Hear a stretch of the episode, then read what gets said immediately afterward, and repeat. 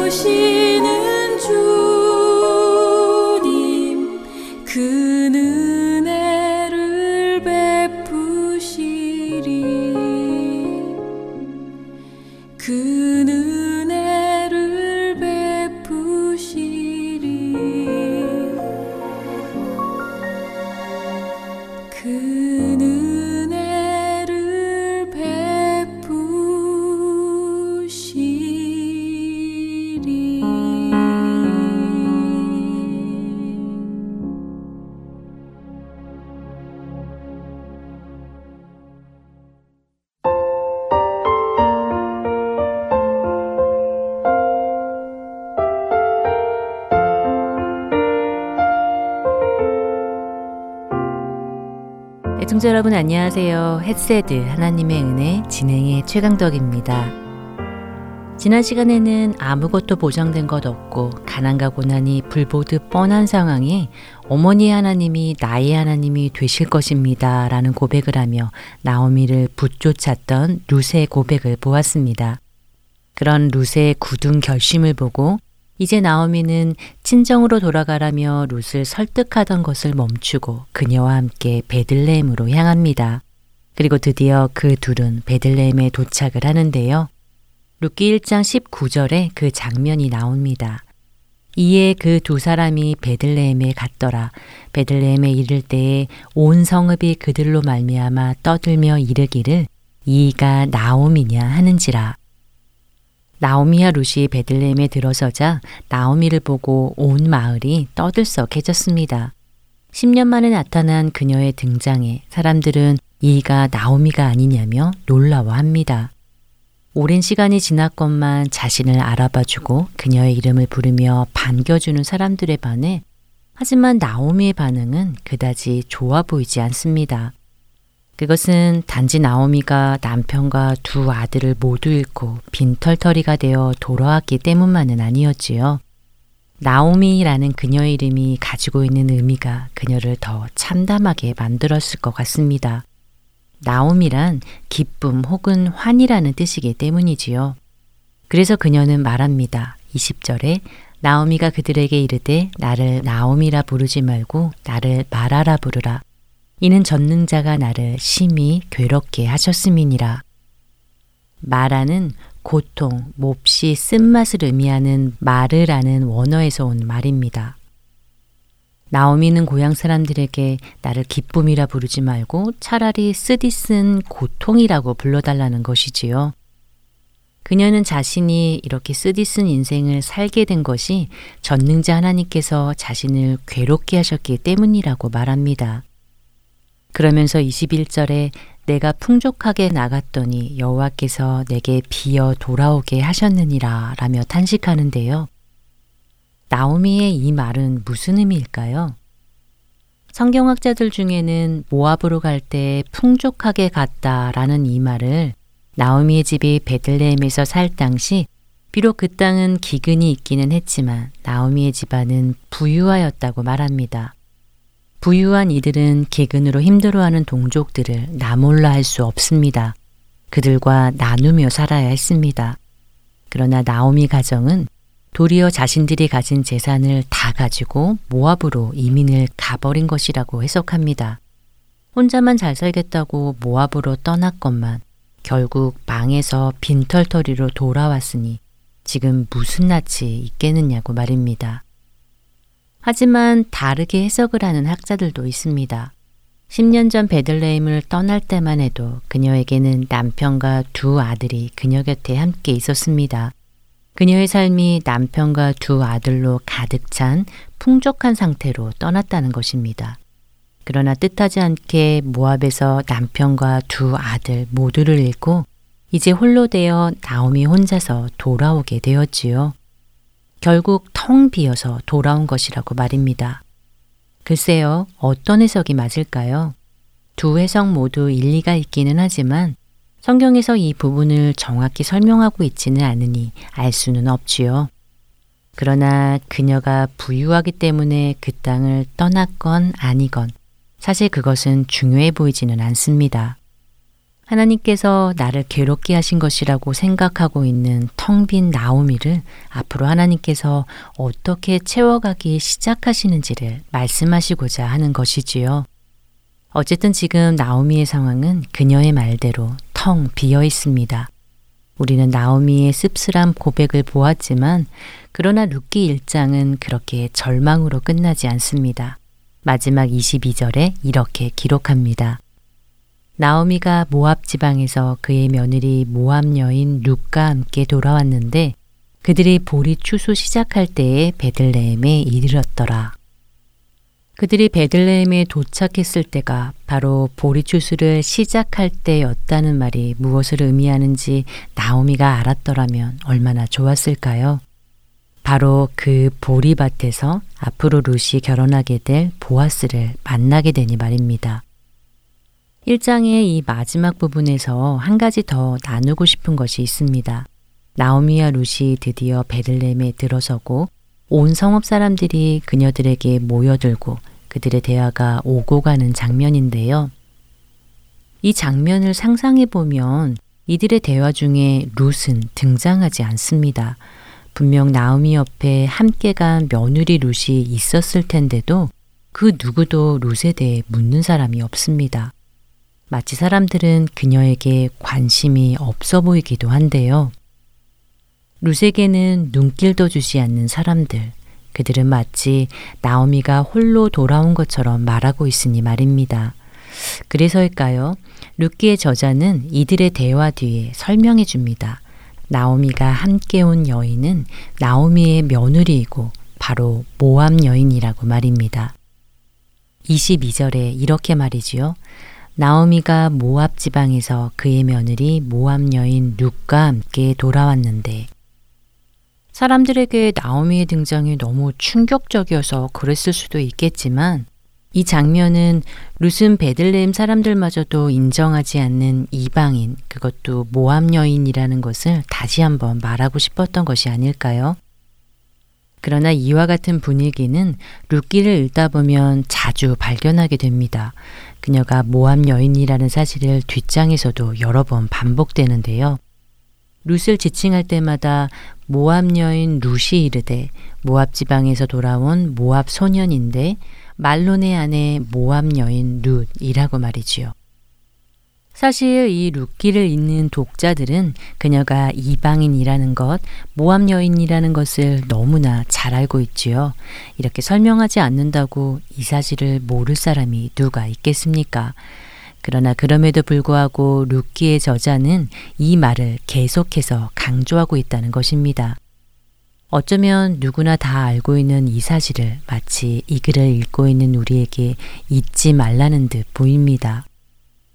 그렇다면 룻이 이방인이라는 사실이 모함 여인이라는 것이 왜 우리에게 중요한 것인지 생각해 보지 않을 수 없습니다. 모압은 어떤 나라입니까?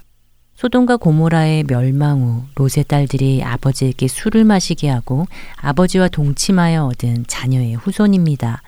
그렇게 그들은 이스라엘 사람들에게 멸시를 받았습니다. 창세기 23장에 하나님께서는 암몬과 모압 사람들은 여호와의 총회에 들어오지 못할 것이라고 말씀하셨습니다.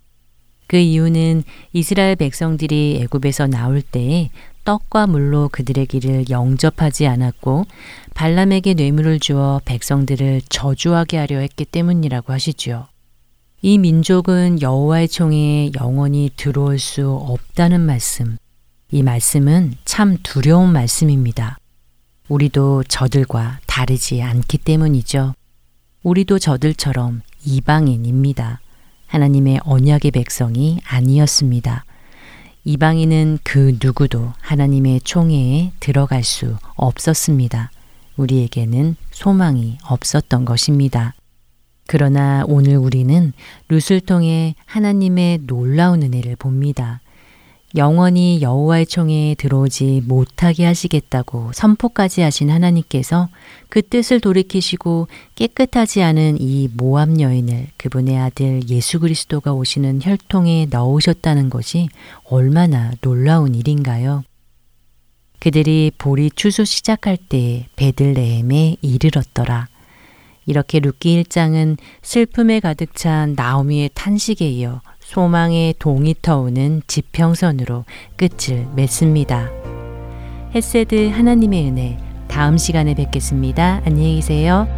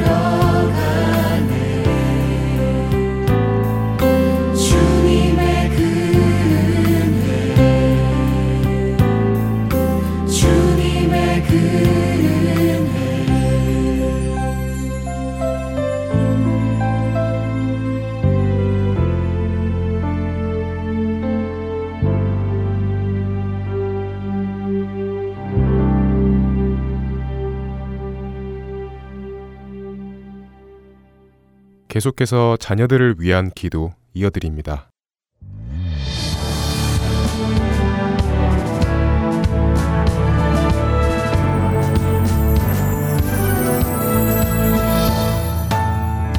애청자 여러분, 안녕하십니까?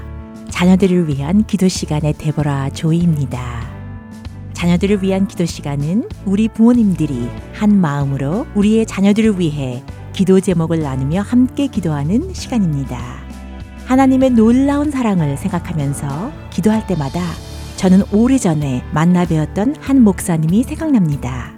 집회 도중 목사님은 설교자에게 은혜를 받으려 하지 말고 예배의 관객이 되어 구경꾼이 되지도 말라고 하시며 오직 주님께 초점을 맞추고 마음을 다해 예배해야 한다고 하셨습니다. 그 목사님의 말씀을 따라 주님께만 초점을 맞추고 마음 다해 예배를 드렸을 때 주님의 놀라운 사랑을 체험하는 은혜를 경험했습니다. 하지만 그것만이 제가 은혜를 경험한 전부는 아니었습니다. 목사님은 그날 아주 중요한 말씀을 하셨는데요. 그것은 변화란 어떤 큰 행사나 교회 프로그램을 통해 일어나는 것이 아니라 작은 사랑의 행위로부터 일어난다는 것이었습니다. 그 목사님은 인구의 99%가 이슬람 교인들이 사는 곳에서 수많은 고아들과 가난한 사람들을 찾아 구제하며 그리스도의 사랑을 전하는 성교사이기도 하셨지요. 그분은 바로 그리스도의 사랑이 사람들을 변화시킨다고 성교지에서 일어나는 일을 나누어 주셨습니다. 그분의 설교와 간증을 들으며 갈라디아서 5장 6절의 말씀 중 사랑으로서 역사하는 믿음이라는 말씀이 떠올랐습니다. 우리에게 주님을 향한 믿음이 있다면 그 믿음이 사랑으로 나타나야 한다는 말씀이겠지요. 우리들에게도 그리고 우리 자녀들에게도 바로 이 사랑으로서 역사하는 믿음이 나타나기를 소망합니다. 그리하여 우리와 우리 자녀들을 통하여 학교가 변화되고 지역이 변화하고 열방이 변화되는 역사가 일어나기를 소망합니다. 이 시간에는 기도하는 엄마들 사역에서 하고 있는 4단계 기도 방법을 통하여 진행됩니다.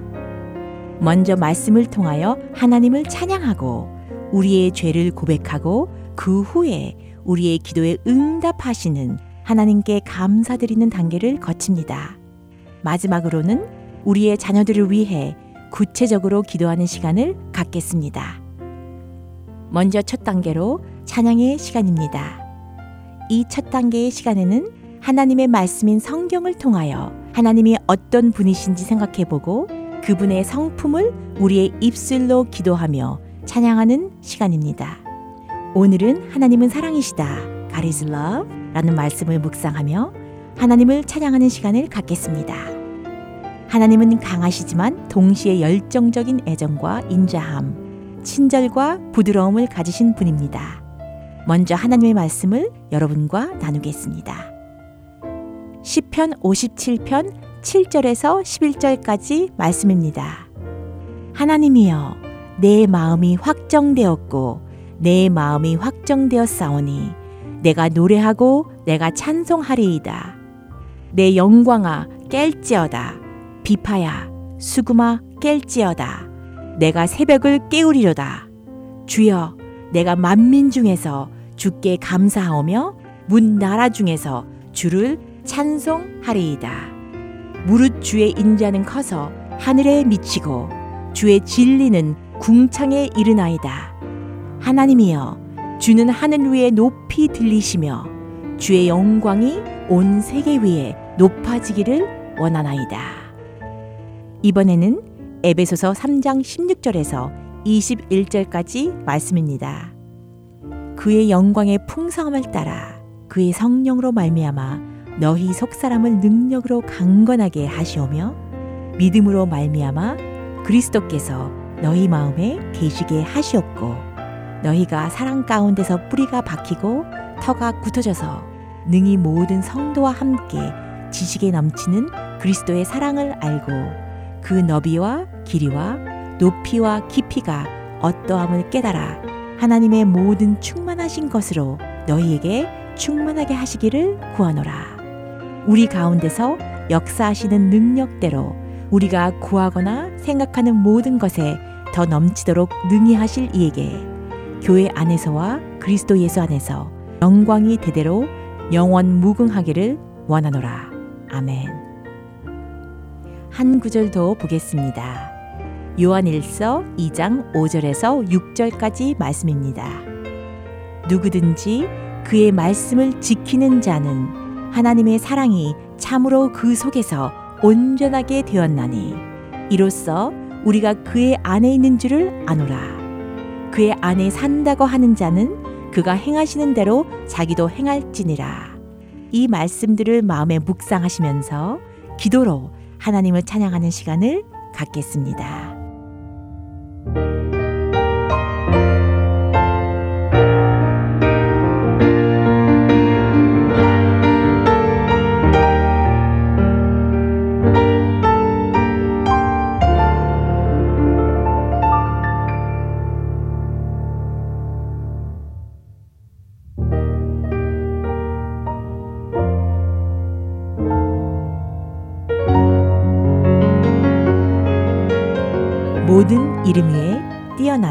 거룩하신 주님의 이름을 찬양합니다. 주여, 저희가 만민 중에서 주께 감사하오며 문 나라 중에서 주를 찬양합니다. 아버지의 기쁘신 뜻대로 우리를 예정하사 예수 그리스도로 말미암아 저희를 자녀 삼아 주신 사랑을 찬양합니다. 하나님의 선하심과 영원하신 인자하심을 감사함으로 찬양합니다. 주님의 성령으로 말미암아 저의 속사람을 능력으로 강건하게 하시는 하나님을 찬양합니다. 믿음으로 말미암아 그리스도께서 저희 마음에 계시게 하시고 저희가 사랑 가운데서 뿌리가 박히고 터가 굳어져서 놀라운 그리스도의 사랑을 알게 하시는 하나님을 찬양합니다. 하나님이여 주는 하늘 위에 높이 들리시며 주의 영광이 온 세계 위에 높아지기를 원합니다.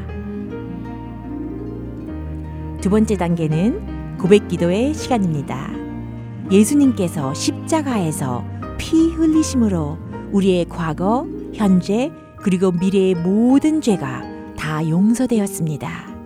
요한일서 1장 9절 말씀에 만일 우리가 우리 죄를 자백하면 그는 미쁘시고 의로우사 우리 죄를 사하시며 우리를 모든 불의에서 깨끗하게 하실 것이요 라고 약속하셨습니다.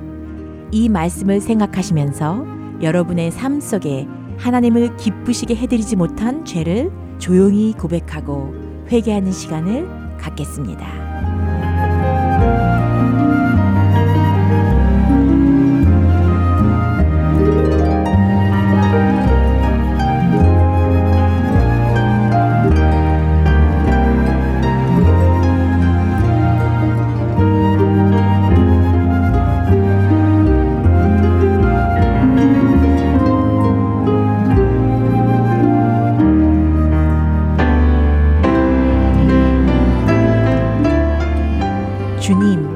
약속의 말씀대로 우리를 용서하시고 우리 죄를 흰 눈과 같이 깨끗하게 하여 주심을 진심으로 감사드립니다. 세 번째 단계는 감사 기도의 시간입니다. 데살로니가 전서 5장 18절 말씀에 범사에 감사하라. 이것이 그리스도 예수 안에서 너희를 향하신 하나님의 뜻이니라. 라고 말씀하셨습니다. 지금 이 시간에는 하나님 아버지께서 여러분 삶 속에 행하신 일들을 생각하시면서 주님께 감사 기도 드리는 시간을 갖겠습니다.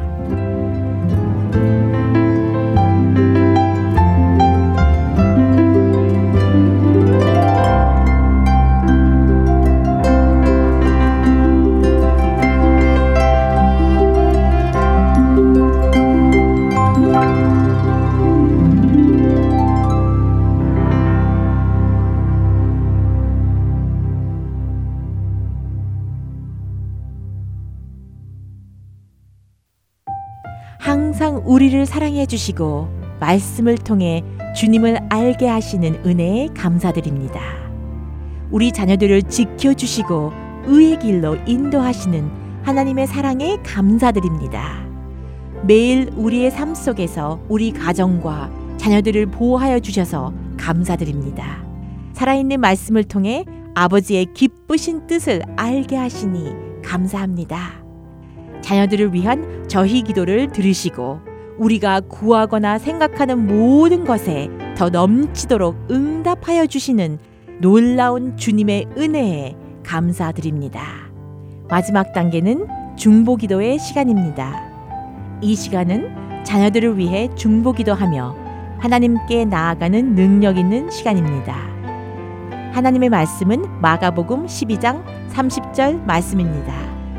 내 마음을 다하고 목숨을 다하고 뜻을 다하고 힘을 다하여 주 너의 하나님을 사랑하라 하신 것이요.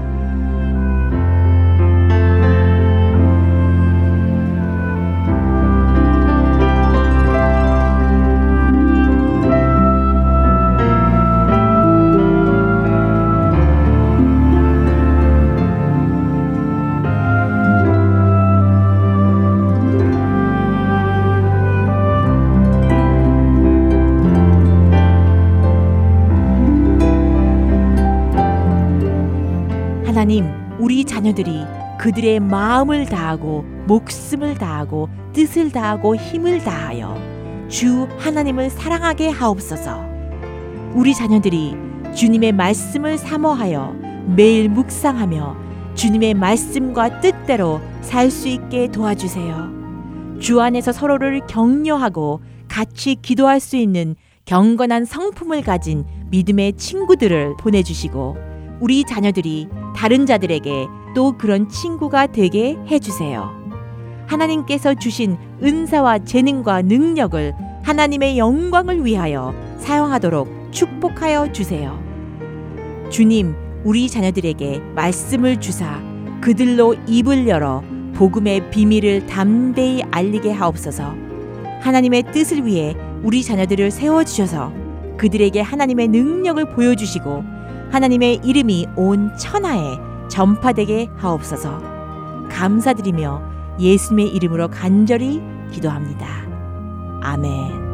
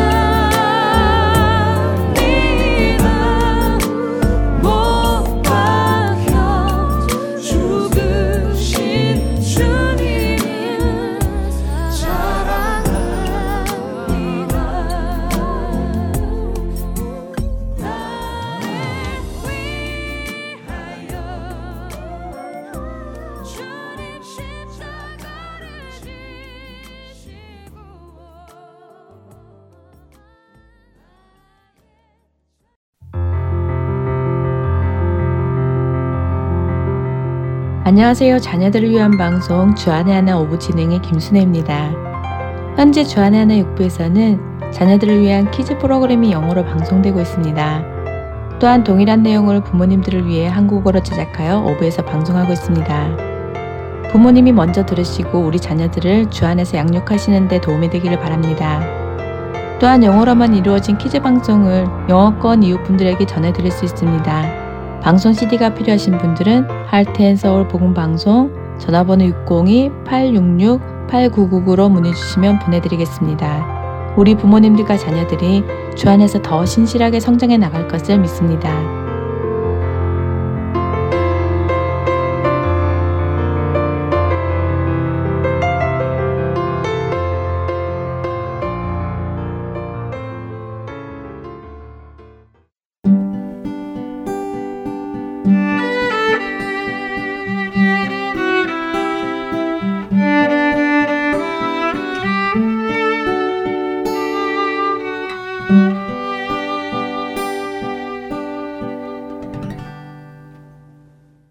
이어서 아브라함의 하나님 함께 하시겠습니다.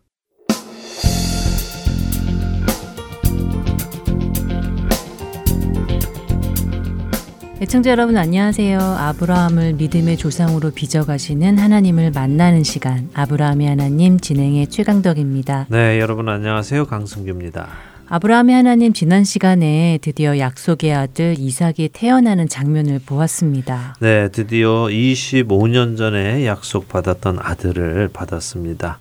100살이나 된 아브라함과 90살이 된 사라의 몸을 통해 전혀 가능하지 않은 일이 일어난 것이죠.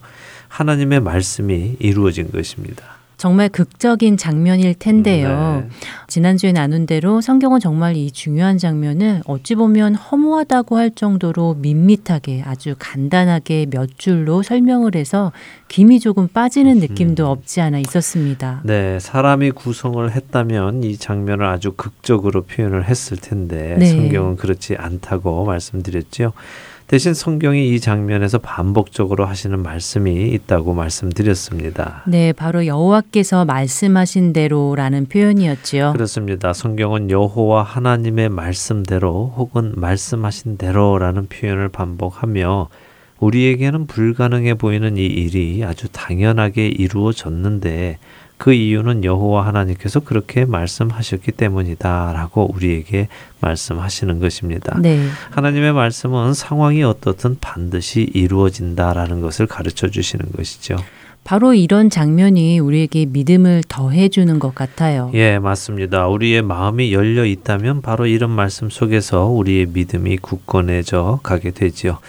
아, 하나님의 말씀대로 정말 되었구나. 그 말씀을 내가 더 알고 믿기 바란다 하는 마음이 자연스럽게 생기게 됩니다. 자, 오늘은 이삭이 태어난 그 후의 이야기를 보겠는데요. 어, 이제부터는 일의 진행이 굉장히 빠르게 일어납니다. 이삭을 낳는 데까지는 정말 오랜 시간이 걸렸고요. 성경도 여러 장을 사용하여 그 과거의 이야기를 담아 놓았습니다. 하지만 그 약속의 아들 이삭이 태어나자 그 뒤로는 일이 빨리 진척이 되지요. 오늘 먼저 창세기 21장 8절에서 13절을 한 절씩 읽어 보도록 하겠습니다. 네. 아이가 자람에 젖을 때고 이삭이 젖을 때는 날에 아브라함이 큰 잔치를 베풀었더라. 사라가 본즉 아브라함의 아들 애굽 여인 하갈의 아들이 이삭을 놀리는지라. 그가 아브라함에게 이르되 이 여종과 그 아들을 내쫓으라 이 종의 아들은 내 아들 이삭과 함께 기업을 얻지 못하리라 하므로 아브라함이 그의 아들로 말미암아 그 일이 매우 근심이 되었더니 하나님이 아브라함에게 이르시되 내 아이나 내 여종으로 말미암아 근심하지 말고 사라가 내게 이른 말을 다 들으라.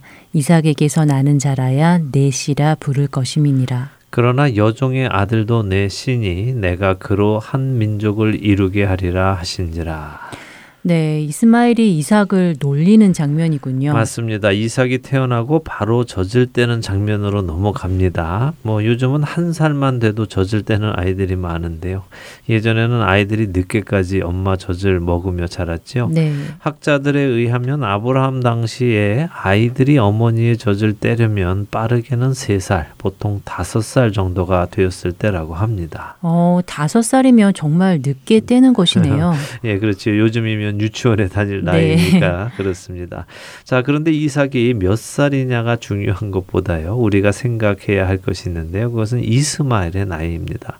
보통 우리는 이 장면을 읽을 때 뭐 일곱 여덟 살 돼 보이는 이스마엘이 한두 살짜리 이삭을 놀리는 것처럼 생각을 하게 됩니다. 성경을 자세히 읽지 않고 말이 주는 어감 속에서 느낌만으로 생각을 해서 그런데요. 그래서 아이들끼리 장난한 것을 가지고 사라가 너무 심하게 반응한 것 아니냐. 사라가 주인이라고 하가를 너무 멸시한 것 같다는 분들도 없지 않아 계십니다. 저도 막연히 그런 느낌을 가지고 있었고요. 사라가 좀 너무한데 하는 음. 생각을 했지요. 하지만 성경을 잘 생각해 보면 그렇지 않은데요. 성경은 이스마엘과 이삭의 나이 차를 이미 알려 주셨죠. 그렇죠. 아브라함이 86세에 이스마엘을 낳았고 100세에 이삭을 낳았으니 14살 차이네요. 네. 그렇다면 이삭이 젖을 뗀 것이 3살이라면 이스마엘은 17, 이스마엘이 젖을 뗀 것이 5살이라면 어, 이스마엘은 19살, 적어도 청소년 때 아니면 청년의 나이네요. 네. 그렇게 생각하니까 그림이 많이 변하는데요. 아이들의 장난처럼 느껴지지가 않네요. 그렇죠. 잘 말씀하셨습니다. 지금 이스마엘이 이삭을 놀리는 모습은 아이들끼리 장난을 좀 친 것 가지고 사라가 과잉 반응을 보인 것이 아니라는 것입니다. 네. 놀린다 하는 단어의 원어는 차하크라는 단어인데요. 이 단어는 웃다라는 단어로요. 이삭의 이름의 뿌리가 되는 단어입니다. 창세기 17장부터 하나님께서 내년 이맘때에 아들을 주실 것이라는 말씀을 하실 때 아브라함도 웃었고 사라도 웃었지요. 네. 그들은 하나님의 그 약속이 참 어이가 없어서 웃었습니다. 불가능한 일이었기 때문에 그랬죠. 그때 이들이 웃었다 했을 때 쓰인 단어가 바로 차하크입니다. 그들은 이렇게 웃었고 하나님께서는 그 아들의 이름을 웃음이라는 차하크에서 나온 이츠하크 우리 발음으로는 이삭이라는 이름으로 지으라고 하셨지요. 그런데 지금 이스마엘이 이삭을 차하크 하는 것입니다. 이것은 히브리어가 가지고 있는 언어 유희인데요. 비슷한 발음이나 같은 단어를 가지고 말이 되도록 표현하는 것이죠. 어, 어떻게 놀렸을지 정말 궁금합니다. 차하크라는 단어의 의미처럼 비웃은 것인지, 나이 차이가 많으니까 큰형이 어린아이를 무시하며 장난을 한 것인지, 어, 도대체 어땠길래 사라가 그렇게 화가 났을까 궁금해지네요. 예, 궁금합니다. 어, 하지만 성경은 또 정확히 이스마엘이 어떻게 이삭을 놀렸는지에 대해서는 말씀하시고 있지 않습니다. 그래서 많은 해석들이 있기는 한데요. 어, 유대 문헌에는 아브라함이 이삭의 젖대는 잔치를 아주 성대하게 열어주니까 이스마엘이 그것을 시기해서 이 집의 장자는 바로 나다라고 하면서 이삭을 음. 깔보고 놀렸다고 하기도 하고요. 또 어떤 라피들은 이스마엘이 음란한 행동을 했다고 해석하기도 합니다. 또 어떤 라피들은 이스마엘이 우상을 숭배하는 제사 지내는 법을 이삭에게 가르쳤다고 하기도 합니다. 그러나 말씀드린 대로 그가 어떻게 이삭을 놀린지는 기록이 되어 있지 않으니 알 수는 없지요. 하지만 적어도 이스마엘이 적지 않은 나이에 그러니까 충분히 자신이 생각할 수 있는 나이에 어린 동생을 적대감을 가지고 놀렸고 그날의 잔치에 함께 기뻐하지 않았다는 사실은 생각할 수 있습니다. 자신의 생각에는 자신이 아브라함의 장자라고 생각했을 수도 충분히 있겠네요. 그런 생각 속에서 이삭이 많은 사랑을 받으니까 시기심이 났을 수도 있고 음.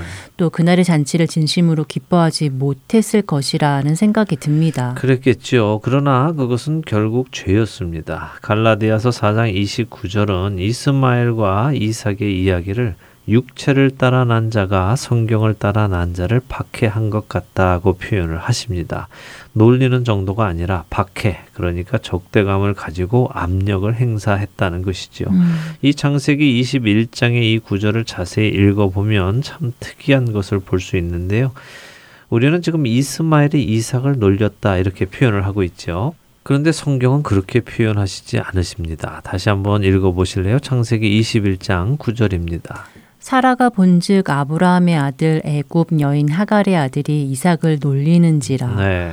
어, 이스마엘을 이스마엘이라 하지 않고 아브라함의 아들 애굽 여인 하갈의 아들이라고 표현을 하네요. 그렇죠. 아브라함의 아들이기는 하지만 그는 약속의 아들이 아니라 육신을 따라 낳은 아들, 애굽의 여종에게서 낳은 아들이라는 것을 다시 설명하면서 그가 아무리 먼저 낳았어도 약속의 아들이 아님을 확실하게 강조하고 있습니다. 네, 뭐랄까 한채 양보도 없이 이스마엘은 약속의 아들이 아니다라고 딱 끊어 말씀하고 계시는 것 같네요. 맞습니다. 이스마엘의 정체성이 무엇인가 정확하게 말씀하고 계시죠. 음.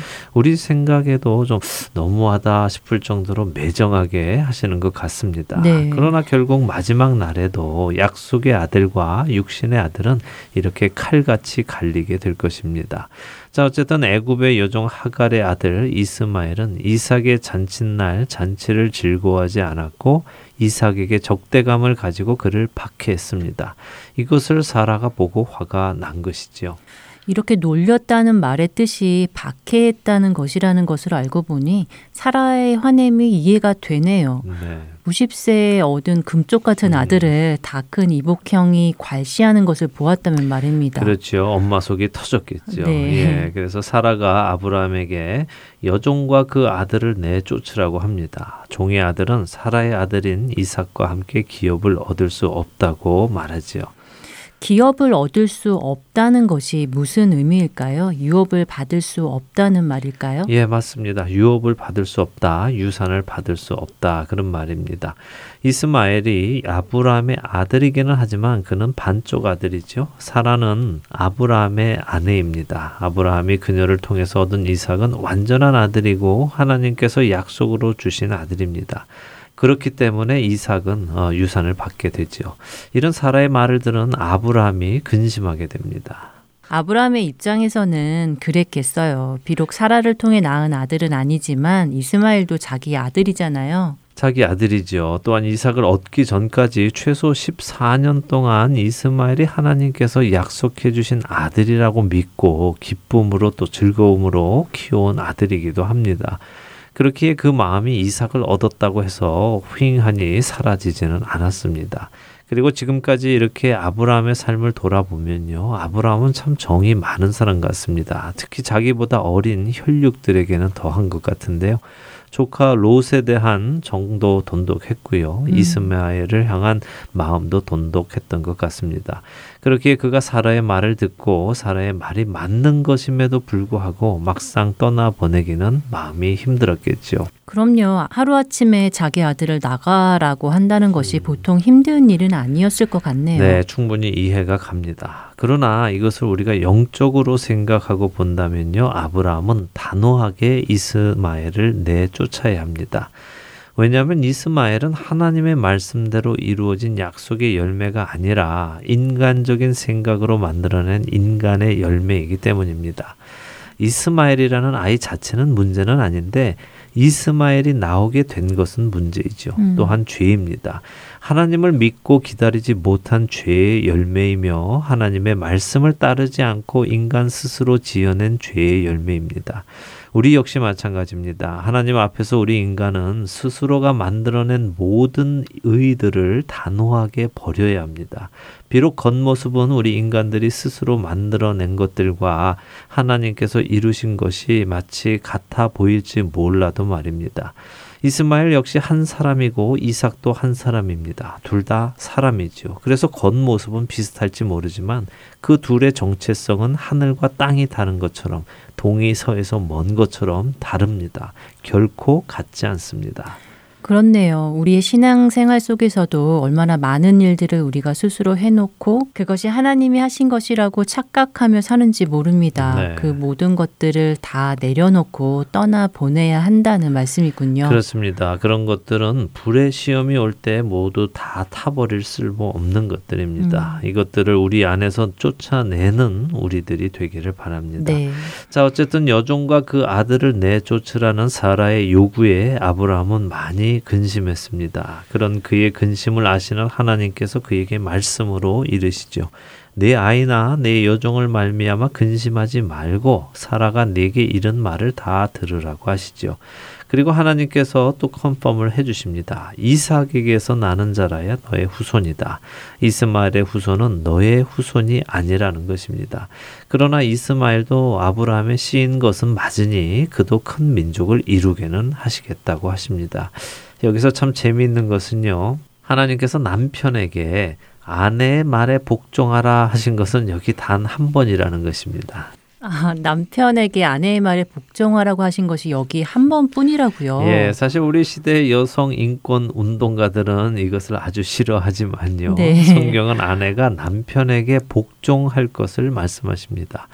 에베소서 5장에도 아내들이여 자기 남편에게 복종하기를 죽게 하라고 하시고요. 골로새서 3장 18절도 아내들이 남편에게 복종하는 것이 주 안에서 마땅하다고 하십니다.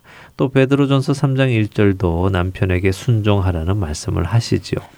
여성의 입장에서는 조금 기분이 나쁠 수도 있지만 성경의 말씀이 그러시니 그렇게 해야겠지요. 그렇죠. 성경의 말씀이 우리 모든 생각과 행동의 기초가 되니까요. 네. 당연히 그렇게 해야 할 것입니다. 하지만 여성들이 이런 요구가 있다고 해서 기분 나빠하실 것도 없습니다. 왜냐하면 성경은 남편들에게는 아내 사랑하기를 그리스도께서 교회를 사랑하신 것처럼 하라고 또 요구하시니까요. 네. 어느 것이 더 어렵겠습니까? 그리스도께서는 교회를 위해 목숨을 내어 주셨는데 말입니다.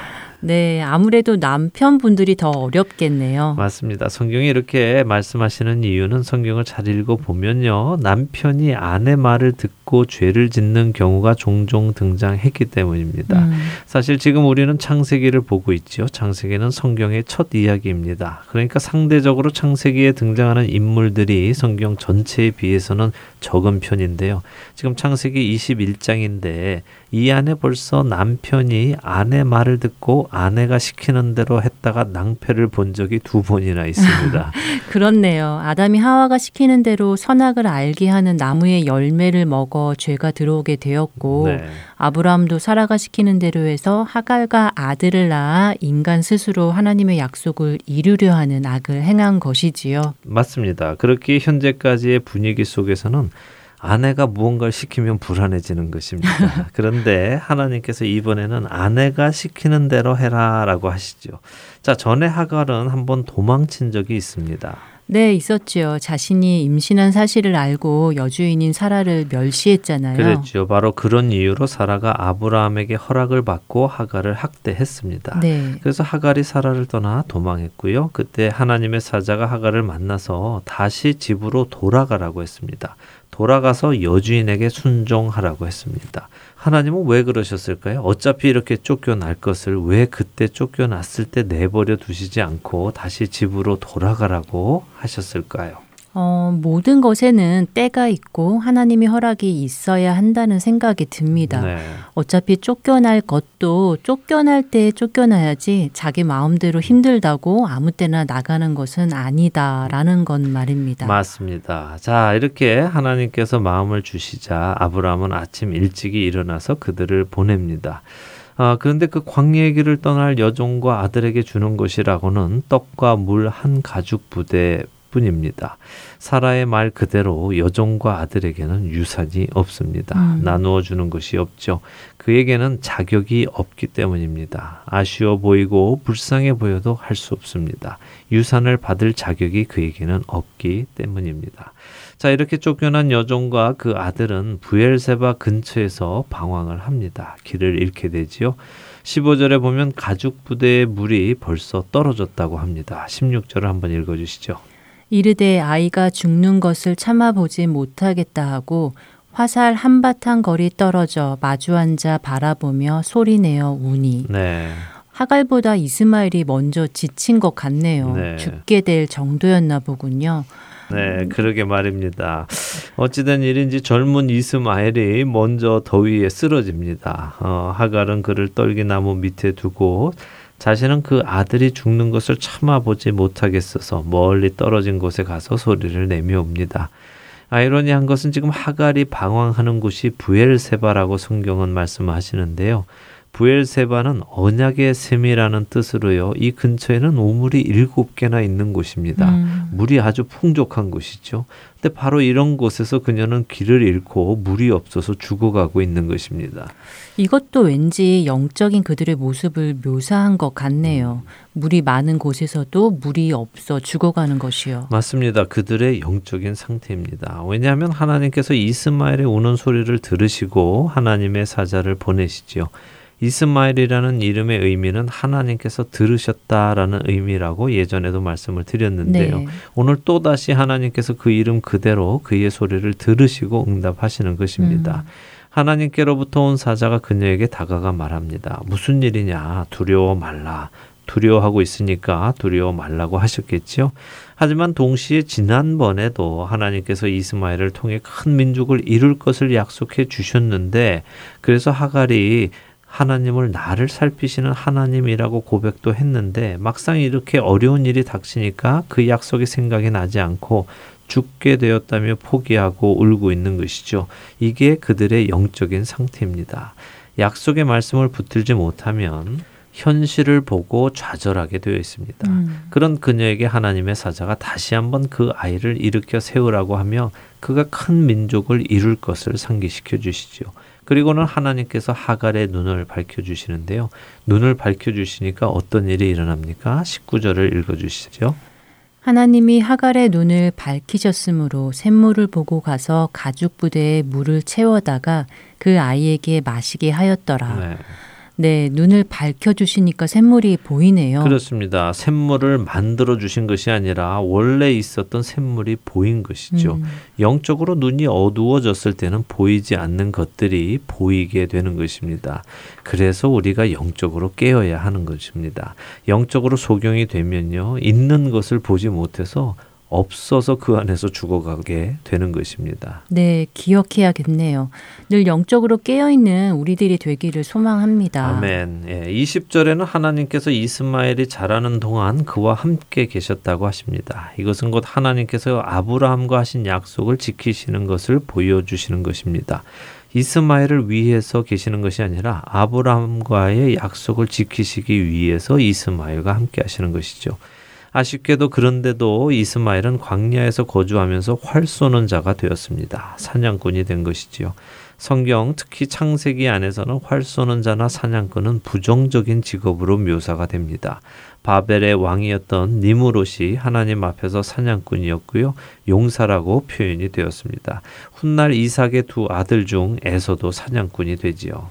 이스마엘이 하나님을 멀리 했다고 해석할 수 있겠네요. 그렇습니다. 그런 그를 위해서 하갈은 자신의 민족인 애굽에서 여자를 얻어다 이스마엘과 결혼을 시키는 것까지가 21절의 이야기입니다. 자, 오늘은 여기까지 보겠는데요. 약속의 자녀와 약속의 자녀가 아닌 것이 얼마나 큰 차이인가를 우리가 좀 깨달았으면 좋겠습니다. 여러분과 저는 예수 그리스도를 통해 약속의 자녀 안에 들어오는 귀한 은혜를 받은 자들입니다. 하나님의 나라를 유업으로 얻을 자들이 된 것입니다. 그렇게 우리는 하나님 나라를 유업으로 받을 자답게 준비가 되어져야 되고요. 또 살아가야 할 것입니다. 그렇지 않으면 우리도 이스마엘처럼 광야에서 그렇게 하나님을 대적하다가 삶을 마감할 것이기에 그렇습니다. 네, 반드시 기억하는 우리 모두 되기를 바랍니다. 아브라함이 하나님 오늘 순서는 여기서 마치고요. 저희는 다음 주 이 시간에 다시 찾아뵙겠습니다. 안녕히 계세요. 안녕히 계십시오.